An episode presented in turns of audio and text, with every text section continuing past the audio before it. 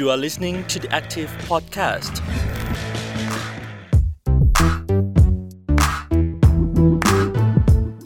สวัสดีคุณผู้ฟังค่ะ ต้อนรับเข้าสู่ The Active Podcast กับรายการ Urban Act แปะมือเปลี่ยนเมือง เจอกับพรีนพิชยาพรโพสงานะคะ พอดแคสต์สัปดาห์นี้พรินชวนคุณผู้ฟังคุยเรื่องการออกแบบเมืองในฝัน เมืองในฝันของคุณผู้ฟังเป็นยังไงคะ แต่ว่าวันนี้นะคะจะพาบินลัดฟ้าไปดูการจัดการพื้นที่สีเขียวกลางเมืองเชียงใหม่ ที่จัดทำขึ้นโดยชาวเชียงใหม่เองเปลี่ยนพื้นที่รกร้างให้กลายเป็นกรีนสเปซที่ทุกคนเข้าถึงและใช้ประโยชน์ได้ ก่อนจะมาดูความพยายามสร้างพื้นที่สีเขียวในย่านเอกมัยทองหล่อของกรุงเทพ เพื่อร่วมผลักดันให้เมืองหลวงและเมืองรองของไทย เป็นเมืองน่าอยู่ และเป็นมิตรต่อทุกชีวิตในเมืองค่ะ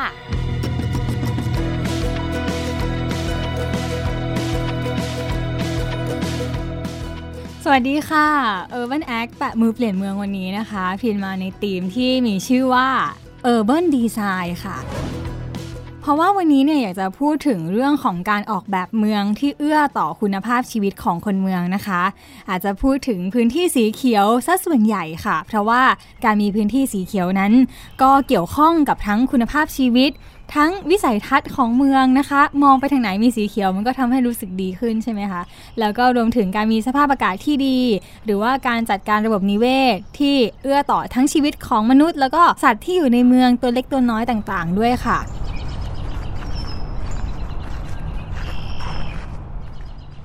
Urban Design ในวันนี้นะคะ เราก็จะพูดถึงการจัดการพื้นที่สีเขียวในเขตเมืองค่ะ ลองดูว่าในเมืองของคุณที่อยู่นั้นมันมีพื้นที่สีเขียวมากน้อยแค่ไหนนะคะ อย่างกรุงเทพไม่ต้องพูดถึงเลยนะคะ เพราะว่ามีน้อยกว่าที่องค์การอนามัยโลกกำหนดซะอีกนะคะ นั่นก็คืออยู่ที่ 6.9 ตารางเมตรต่อคนค่ะ นี่ก็เป็นข้อมูลที่ถูกเปิดเผยออกมานะคะอะลองไปดูพื้นที่อื่นๆบ้างค่ะ อย่างเช่นที่จังหวัดลำพูนนะคะ มี 11 ตารางเมตรต่อคนค่ะ อันนี้มากกว่าที่องค์การอนามัยโลกกำหนดอยู่ที่ 9 ตารางเมตรต่อคนนะคะ ก็ถือว่าผ่านเกณฑ์แล้วค่ะ ที่จังหวัดแพร่นะคะ ไล่กันมาเลยค่ะ อยู่ที่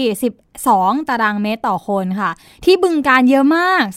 394 ตารางเมตรต่อคนค่ะ แล้วนนทบุรีล่ะคะเป็นยังไง มีแค่ 3 ตารางเมตรต่อคนเท่านั้นเองนะคะ ถือว่าน้อยมากๆ น้อยกว่ากรุงเทพซะอีกค่ะ แล้วก็ที่สมุทรสาครมี 5 ตารางเมตรต่อคนค่ะ สมุทรปราการ 10 ตารางเมตรต่อคนค่ะ และที่มากที่สุดที่วันนี้จะพูดเลยก็คือที่จังหวัดระนองนะคะ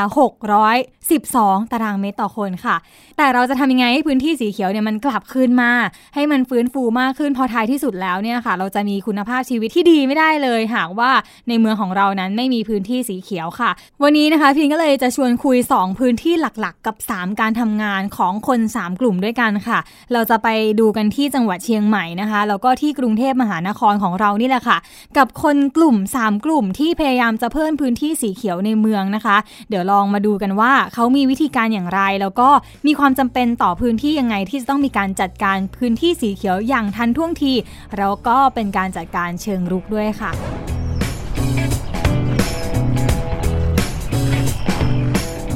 พินจะพาคุณผู้ฟังนะคะ ไปไกลถึงจังหวัดเชียงใหม่ก่อนค่ะ โดยภาคประชาสังคมกลุ่มองค์กรหน่วยงานต่างๆ ของเชียงใหม่ที่สนับสนุน พื้นที่สาธารณะเพื่อที่มีพื้นที่สีเขียวที่มีคุณภาพเนี่ยนะคะ เขาก็ได้ร่วมกันค่ะจัดทำสมุดปกเขียวหรือว่า Green Book นะคะ เพื่อที่ให้รายละเอียดเกี่ยวกับนโยบายสาธารณะ ในการเพิ่มพื้นที่สีเขียวที่มีคุณภาพของเมืองเชียงใหม่ขึ้นมา โอ้โห มาเป็นยุทธศาสตร์ของภาคประชาชนเอง เรียกว่าไม่ธรรมดาเลยนะคะทำไมเขาถึงจะต้องจัดทำ Green Book ขึ้นมาค่ะ เพราะว่าเชียงใหม่เนี่ยมีความท้าทายอย่างน้อย 3 หัวข้อหลักๆนะคะ ที่ไม่น่าเชื่อเลยค่ะว่าปัญหาฝุ่น PM 2.5 ของเมืองเชียงใหม่ จะติดอันดับหนึ่งของโลกในบางช่วงเวลานะคะ เขาก็หวังว่าต้นไม้หรือว่าพื้นที่สีเขียวจะช่วยแก้ไขได้ค่ะ ในข้อที่2นะคะก็พบว่าการสำรวจเนี่ยเห็นได้ชัดว่าพื้นที่สีเขียวถูกขโมยไปค่ะ โดยในช่วง 20 ปีหลังที่ผ่านมานะคะ เมืองเชียงใหม่มีการขยายตัวมากขึ้นเกือบ 3 เท่าจากเดิมค่ะ เมื่อพื้นที่สีเขียวลดลงนะคะ และด้วยภูมิศาสตร์ของเชียงใหม่ที่มีลักษณะเป็นแอ่งกระทะ ก็ทำให้อุณหภูมิสูงขึ้นจากการที่อากาศอาจจะไม่สามารถระบายได้ดี ประกอบกับการที่เมืองเนี่ยขาดพื้นที่สีเขียวที่มากเพียงพอค่ะ โดยพบว่าอุณหภูมิของเมืองเชียงใหม่นะคะ สูงขึ้น 5.74 องศาเซลเซียสค่ะ ซึ่งวัดได้สูงสุดนะคะ มีอุณหภูมิสูงถึง 42.5 องศาเซลเซียสค่ะ ซึ่งก่อนหน้านี้นะคะ สัปดาห์ที่แล้วพีได้มีโอกาสไปที่จังหวัดเชียงใหม่เพื่อจะไปเก็บข้อมูลนี่แหละค่ะ แล้วก็พบว่า แม้จะเข้าสู่ประตูหน้าหนาวไปแล้ว แต่เมืองเชียงใหม่ก็ไม่ได้หนาวไปกว่ากรุงเทพเลยนะคะ แม้แต่ในตอนกลางคืนค่ะ กรุงเทพ 24 องศานะคะ แต่เชียงใหม่ก็ยังอยู่ที่ 26 องศาด้วยซ้ำค่ะ เว้นยอดดอยไปนะคะตรงนั้นก็คงจะหนาวแน่ๆเลยค่ะ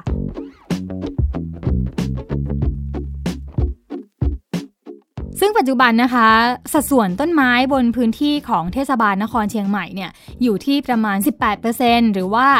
7.44 ตารางกิโลเมตร จากพื้นที่ทั้งหมด 41.9 ตารางกิโลเมตรนะคะ ดังนั้นคำถามก็คือ ถ้าเกิดว่าพื้นที่สีเขียวคือทางออกที่ทำให้ดีต่อสภาพแวดล้อม ช่วยฟอกอากาศให้ความร่มเย็น ดีต่อร่างกายให้พื้นที่นันทนาการการออกกำลังกาย แล้วก็ยังดีต่อใจที่ทำให้คุณภาพชีวิตของคนเมืองดีขึ้น ผู้คนก็happy มีความสุขมากขึ้น กลับไปที่คำถามนะคะว่าหากพื้นที่สีเขียวที่มีคุณภาพคือทางออก แล้วจะทำยังไงนะคะ ให้นำไปสู่การมีพื้นที่สีเขียวมากยิ่งขึ้น challenge หรือว่าสร้างความท้าทายกันสักหน่อยนะคะ ชาวเชียงใหม่ ภาคประชาสังคมก็ได้ตั้งเป้าหมายเอาไว้ค่ะว่า ในปี 2021 นะคะ จะต้องมีพื้นที่สีเขียวที่มีคุณภาพมากขึ้นจาก 18%ไปสู่ 30%เลยค่ะ ว้าว เกือบครึ่งหนึ่งเลยนะคะ จะทำได้ไหมทำได้หรือเปล่า ไม่ใช่แค่ลุ้นกันเฉยๆ แต่ก็ต้องมาดูกันที่วิธีการปฏิบัติด้วยค่ะ เมื่อสักครู่นี้นะคะ พิงค่อนข้างให้ความสำคัญกับคำว่าพื้นที่สีเขียวคุณภาพ นั่นก็เป็นเพราะว่าการมีพื้นที่สีเขียวในลักษณะของการเป็นพื้นที่รกร้างแบบเดิม นั่นไม่ได้หมายความว่าเป็นพื้นที่สีเขียวคุณภาพ เพราะว่าไม่สามารถที่จะเข้าไปใช้ประโยชน์หรือว่าเข้าถึงได้นะคะ นั่นก็เป็นอีกหนึ่งความท้าทายที่ทำให้คนเมืองเชียงใหม่ หรือว่าภาคประชาสังคมพยายามจะสร้างพื้นที่สีเขียวที่มีคุณภาพเข้าถึงและใช้ประโยชน์ได้ค่ะ ซึ่งพินอยากจะชวนนะคะ มารับฟังเรื่องราวของสวนผักคนเมืองเชียงใหม่หรือว่าเชียงใหม่ Urban Farming ค่ะซึ่งภาคประชาสังคมเชียงใหม่ที่ขับเคลื่อนเรื่องของพื้นที่สีเขียวนะคะ ก่อตั้งคณะ ก่อการสวนผักคนเมืองเชียงใหม่ขึ้นมาค่ะ โดยเขาก็ได้มีการพยายามจะสร้างพื้นที่สีเขียวที่มีคุณภาพนะคะ ประกอบกับช่วงโควิด ในช่วงต้นปีที่ผ่านมานะคะ เขาก็พบว่ามีพื้นที่ที่มันรกร้างอยู่ในตำบลช้างคลานนะคะอำเภอเมืองเชียงใหม่ จังหวัดเชียงใหม่ค่ะ เดิมทีเนี่ยเป็นที่ทิ้งขยะของเทศบาลนครเชียงใหม่ค่ะ แล้วเขาก็เลยมองว่าเอ๊ะจะทำยังไงที่ทำให้ที่รกร้างตรงนี้ คนสามารถเข้าถึงและใช้ประโยชน์ได้ เพราะว่าในสถานการณ์โควิดเอง คนเมืองเชียงใหม่บางกลุ่มที่เป็นคนกลุ่มเปราะบาง หรือว่าเป็นคนจนเมือง ก็มีปัญหาเรื่องของเศรษฐกิจเช่นเดียวกันนะคะ ทีมงานก็ได้ลงไปสำรวจค่ะ แล้วก็พบว่าชาวบ้านเนี่ยมีรายจ่ายค่าอาหาร สูงเป็นครึ่งหนึ่งของรายได้ พอได้เห็นพื้นที่รกร้างตรงนี้ก็เลยยื่นเรื่อง ขออนุญาตจากทางเทศบาลแล้วก็จังหวัดนะคะ เข้ามาปรับปรุงพื้นที่ เปลี่ยนแปลงพื้นที่ 2.5 ไร่กลางเมืองเชียงใหม่ให้กลายเป็นเหมือนโอเอซิสแล้วก็ทำให้เป็นพื้นที่แปลงผักค่ะ มีทั้งพืชผักสวนครัว ไม้ดอกไม้ประดับทำให้ผู้ที่เดือดร้อนจากการหารายได้ หรือว่าชุมชนในบริเวณนั้นนะคะ เข้ามาช่วยกันดูแลพื้นที่รวมถึงการนำผลผลิตที่ได้ ไม่ว่าจะเป็นพืชผักสวนครัว หรือว่าเมล็ดพันธุ์ต่างๆนะคะ ไปใช้ประโยชน์ในการทำอาหาร หรือว่าไปปลูกต่อเพิ่มพื้นที่สีเขียวในชุมชนของตัวเองก็ได้ค่ะ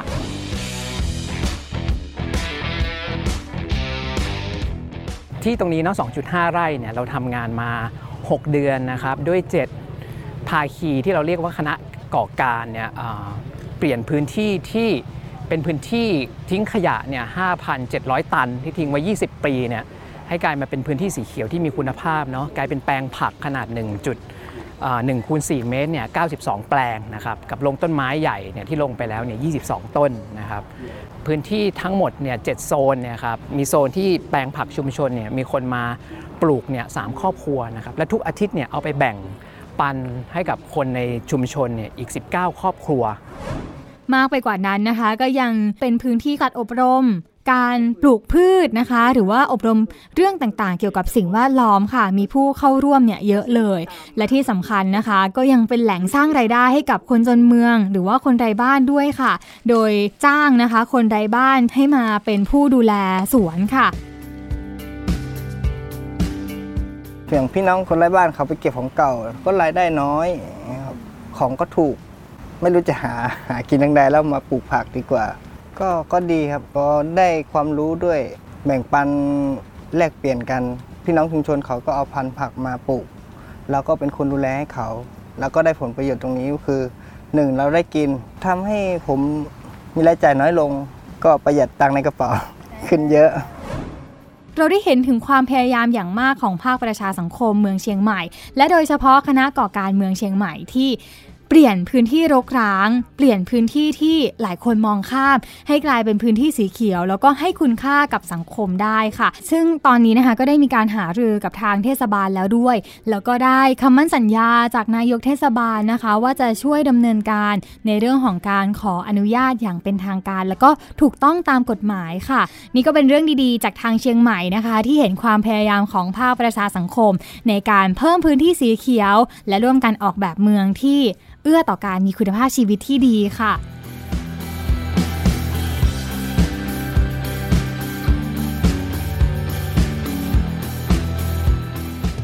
จากเชียงใหม่นะคะ ก็อยากจะชวนกลับมากรุงเทพมหานครค่ะ ซึ่งก่อนหน้านี้เนี่ยหลายคนอาจจะได้เห็นว่ามีความพยายามของจากภาครัฐ แล้วก็ภาคประชาสังคมที่ไม่ได้น้อยหน้าไปกว่าจังหวัดเชียงใหม่เลยค่ะ โดยต้นปีที่ผ่านมากรุงเทพมหานครเองนำโดยผู้ว่าราชการกรุงเทพมหานครคุณอัศวินขวัญเมือง ก็ได้ประกาศยุทธศาสตร์แบงคอก 2030 นะคะ อยากจะให้มีพื้นที่สีเขียวมากกว่าที่องค์การอนามัยโลกกำหนด หรืออย่างน้อยๆ ก็ 9 ตารางเมตรต่อคนค่ะ ซึ่งหากดูสถิตินะคะจากปี 2556 นะคะ กรุงเทพมหานครก็มีพื้นที่สีเขียวอยู่ที่ 4.92 ตารางเมตรต่อคนค่ะ แล้วก็เพิ่มขึ้นมาเรื่อยๆนะคะ จนถึงปี 2562 นะคะ พบว่ามีพื้นที่สีเขียวอยู่ที่ 6.97 ตารางเมตรต่อคนค่ะ ก็เพิ่มขึ้นมาจำนวนไม่น้อยเลยนะคะ แต่ว่าก็เป็นความท้าทายค่ะว่าพื้นที่สีเขียวที่ว่านี้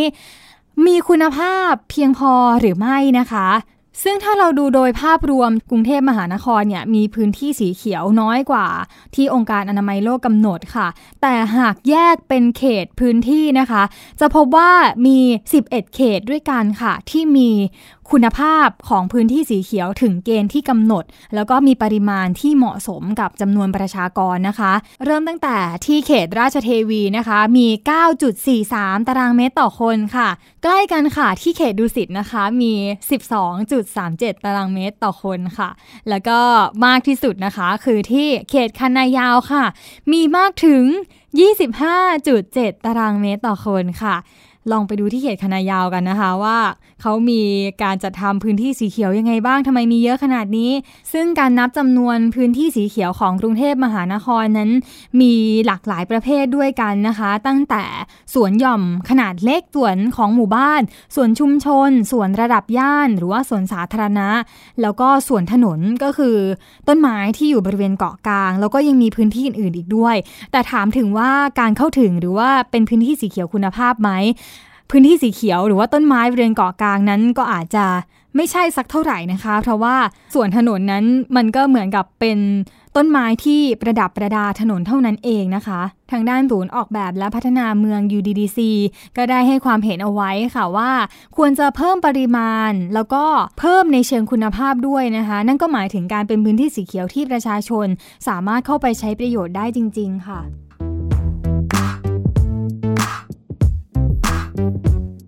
รุงเทพมหานครเองเวลาเขาตีความพื้นที่สาธารณะหรือพื้นที่สีเขียวต่อคนเนี่ยครับเขาก็จะนับรวมพื้นที่สีเขียวทั้ง 2 แบบเลย ทั้งที่สามารถเสพได้ด้วยสายตา กับสามารถที่จะทำกิจกรรมในนั้นได้ตัวอย่างเช่นในสวนสาธารณะขนาดใหญ่สวนลุมอย่างเงี้ยที่มีลู่วิ่งทางเดินอะไรอย่างเงี้ยนะครับกับส่วนอีกประเภทที่เป็นสวนข้างทางสวนย่อมริมถนนนะครับสวนเกาะกลางพอเราไม่มีพื้นที่สีเขียวก็อาจจะทำให้คนเครียดมากขึ้นก็ได้ เพราะว่าความจริงแล้วพื้นที่สีเขียวหรือต้นไม้เนี่ยมันช่วยทำให้เราแบบผ่อนคลายได้ง่าย หรือพอเราไม่มีพื้นที่ที่ออกกำลังกาย หรือดำเนินกิจกรรมอะไรนู่นนี่นั่น มันก็ทำให้เราอาจจะเป็นโรค NCD ได้ง่ายขึ้น ดังนั้นแม้ว่าพื้นที่สีเขียวทุกประเภทที่กรุงเทพมหานครได้นับเอาไว้ตามสถิติก็พบว่ามี 6.9 ตารางเมตรต่อคน แต่ว่าหากนับเฉพาะพื้นที่สีเขียวที่ผู้คนสามารถเข้าถึง และใช้งานได้จริง พบว่ามีอยู่เพียงแค่ 0.92 ตารางเมตรต่อคนเท่านั้นค่ะ แล้วพื้นที่สีเขียว 0.92 ตารางเมตรต่อคนนี่เป็นขนาดเท่าไหร่น้อยแค่ไหนนะคะ ลองกะง่าย ๆค่ะก็คือ สี่เหลี่ยมจัตุรัสนะคะ กว้าง 39ค่ะ ยาวอีก39หมายความว่าได้แค่ยืนนะคะหักกางแขนก็เลยแล้วค่ะหักนั่งแล้วก็ยืดขาก็เลยเช่นเดียวกันค่ะ เรียกว่าเป็นพื้นที่ที่น้อยมากจริง ๆนะคะ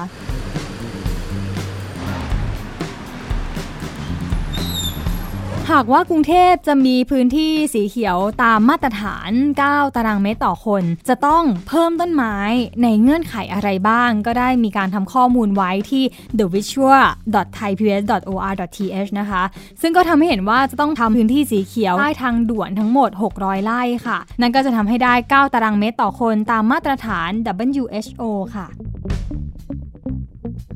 แต่หากว่าจะทำให้มีพื้นที่สีเขียวมากเท่าปารีสนะคะ คือ 13.2 ตารางเมตรต่อคน ก็จะต้องเพิ่มพื้นที่สีเขียวที่เข้าถึงในสนามกอล์ฟทั้งหมดที่มีอยู่ประมาณ 40 แห่งค่ะ ทำให้กลายเป็นพื้นที่สีเขียวสาธารณะได้ไหมคะอ่าเป็นความท้าทายมากเลยนะคะ รวมไปถึงต้องเพิ่มพื้นที่ราชพัสดุที่หน่วยงานราชการหรือว่าทหารใช้อยู่ แต่หากว่าอยากจะเพิ่มระดับมากกว่านั้นคือ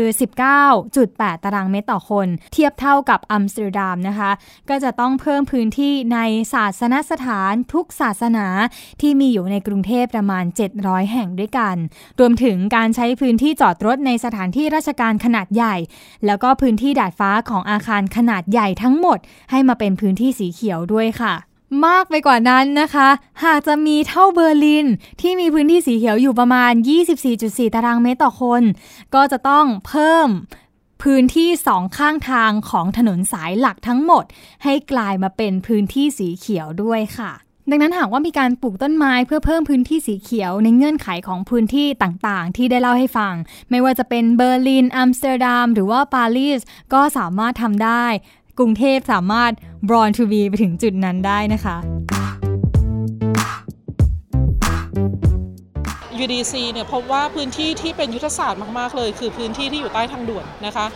600 ไร่ที่อยู่ในพื้นที่ใต้ทางด่วนใจกลางของกรุงเทพมหานครเนี่ย ถ้าเกิดว่ามีการปรับปรุงนะคะ เป็นพื้นที่สีเขียวทางจักรยานนะคะ พื้นที่ที่มีกิจกรรมอื่น ๆ จะทำให้ตัวเลขของตารางเมตรต่อหัวประชากรเนี่ยเพิ่มจาก 6.9 เนี่ย เพิ่มขึ้นเป็น 9 ตารางเมตรต่อคนเลย เพราะฉะนั้นเนี่ย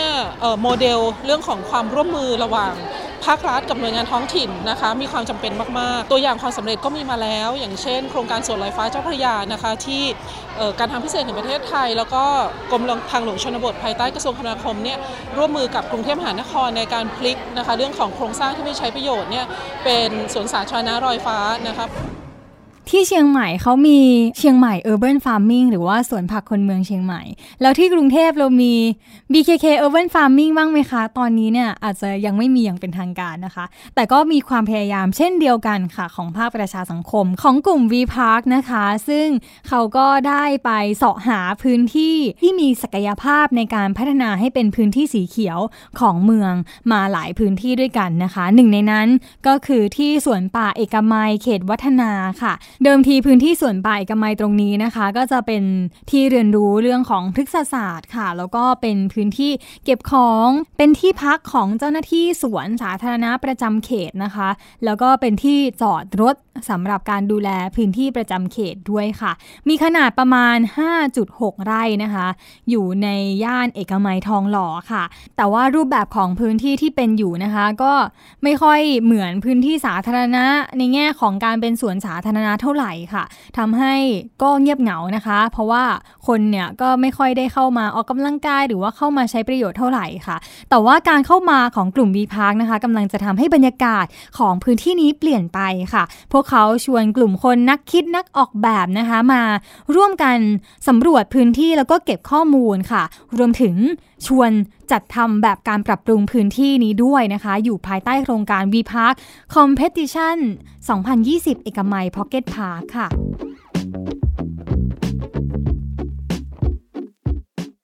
คุณยศพลบุญสมนะคะ ผู้ก่อตั้งกลุ่มวีพาก็เป็นสถาปนิกที่พยายามจะสร้างพื้นที่สาธารณะในเมือง สร้างพื้นที่สีเขียว แล้วก็ออกแบบเมืองให้ยั่งยืนมากขึ้น ก็ได้มองเห็นศักยภาพของพื้นที่ตรงนี้ค่ะ แล้วก็คิดว่าการที่ชวนหลาย ๆ ฝ่ายหลาย ๆ คนมาสำรวจ พื้นที่มารับฟังความเห็นของคนในพื้นที่ จะนำไปสู่การสร้างคู่มือการออกแบบพื้นที่สาธารณะสีเขียวขนาดเล็ก ที่มีคุณภาพและยั่งยืนมากขึ้นค่ะ โดยมุมมองของคุณยศพลนะคะ ก็มองว่าในกรุงเทพเนี่ยจะหาพื้นที่ขนาดใหญ่ ที่เอามาเป็นพื้นที่สีเขียว เอามาทำเป็นสวนสาธารณะก็คงจะยาก เพราะว่าหนาแน่นไปด้วยการพัฒนาเชิงพาณิชย์นะคะ ซึ่งเราก็จะเห็นว่าการสร้างสวนสาธารณะของทางหน่วยงานภาครัฐเอง ที่มีขนาดใหญ่ ๆ หลาย ๆ ไร่เนี่ยค่ะ ก็จะไปอยู่ใน เรียกว่าชานเมืองซะส่วนใหญ่ แต่ว่าคนในเมืองก็มีความจำเป็นต้องใช้เหมือนกัน การหาพื้นที่ขนาดที่ไม่ใหญ่มากนะคะ เป็นพ็อกเก็ตพาร์ค เป็นพื้นที่ขนาดเล็ก แต่เอื้อประโยชน์ได้แล้วก็กระจายตัวอยู่ในเมือง น่าจะเป็นคำตอบที่ดี อันนี้ก็เป็นมุมมองของคุณยศพลนะคะคือเราคิดว่าเราอยากจะสร้างวัฒนธรรมใหม่ของการออกแบบอย่างมีส่วนร่วมนะครับให้เกิดมันเป็น วัฒนธรรมเลยว่ามันไม่ใช่แค่นักออกแบบเท่านั้นนะ มันไม่ใช่แค่รัฐเท่านั้นนะที่สามารถกำหนดทิศทางของพื้นที่สาธารณะของเราได้ คือเราทุกคนสามารถมาร่วมกันได้ ไม่ว่าคุณจะเป็นนักออกแบบทางวิชาชีพ หรือคุณจะเป็นบุคคลทั่วไป หรือใครก็ตามที่มีฝันมีความต้องการแบบเดียวกันเนี่ยเราก็อยากจะให้มันมันเกิดขึ้นแบบนี้ แล้วการออกแบบก็ไม่ใช่ว่าคุณไปออกแบบเพียงคนเดียว แต่ชุมชนเองเขาก็มีสิทธิ์ นะครับในการที่จะมาร่วมในการให้ความเห็นเพื่อทำให้สวนหรือพื้นที่สาธารณะเนี่ยมันมันยั่งยืนและมันเป็นของทุกคนจริง ๆ เราอยากให้ตัวนี้มันเกิดขึ้นมากๆถามน้องน้ำว่าเป็นยังไงบ้างวันนี้ที่เราแบบได้ไปเห็นพื้นที่จริง แล้วก็มาสำรวจบริเวณรอบค่ะ ก็จริงๆอะตอนดูพื้นที่ในไซต์อะค่ะ ยังไม่ค่อยเห็นภาพเท่าไหร่ว่ามันจะออกมาเป็นรูปร่างแบบไหน แต่พอได้มาสำรวจเดินรอบๆเนี่ยก็จะมันอาจจะช่วยทำให้เรารู้มากขึ้นว่าคนที่เขาอยู่พื้นที่ตรงนี้จริงๆอะเขามีชีวิตยังไงแล้วก็เขา แบบอยู่อาศัยเป็นยังไงมีขายทำอาชีพอะไรอยู่เงี้ยเราก็จะพอรู้ได้ว่าเขาน่าจะใช้อ่าพื้นที่ตรงเนี้ยในไปในแนวทางไหนอะไรประมาณเนี้ยเห็นว่าในพื้นที่ตรงเนี้ยเขาบอกว่ามันจะมีแบบคล้ายๆเป็นเหมือนสวนสวนแห่งการเรียนรู้ ซึ่งพื้นที่ตรงนั้นนะมันมีแปลงปลูกผักอยู่เราก็คิดว่าเอ่อคนก็มันนอกจากมาออกกำลังกายแล้วอะก็เข้ามาหาความรู้ได้ด้วยใช่ค่ะก็คิดว่าอาจจะเป็นแนวๆเหมือนกับอ่าสวนสาธารณะแห่งการเรียนรู้หรือไม่ก็ อาจจะออกไปแนวแบบเหมือนกึ่งกึ่งเออร์เบิร์นฟาร์มที่สำคัญนะคะก็ทำให้เราเห็นว่าหากว่าคนเมืองค่ะ มาช่วยกันออกแบบพื้นที่สาธารณะให้ได้ใช้ประโยชน์อย่างมีประสิทธิภาพแล้วเนี่ย ก็น่าจะเป็นจุดเริ่มต้นที่ทำให้เห็นว่า ระบบนิเวศของเมืองที่เป็นมิตรต่อทุกคนเนี่ยมีความจำเป็นมาก ๆ ที่จะเกิดขึ้น และมันก็สามารถสร้างขึ้นได้ด้วยความร่วมมือของทุกคนนั่นเองค่ะ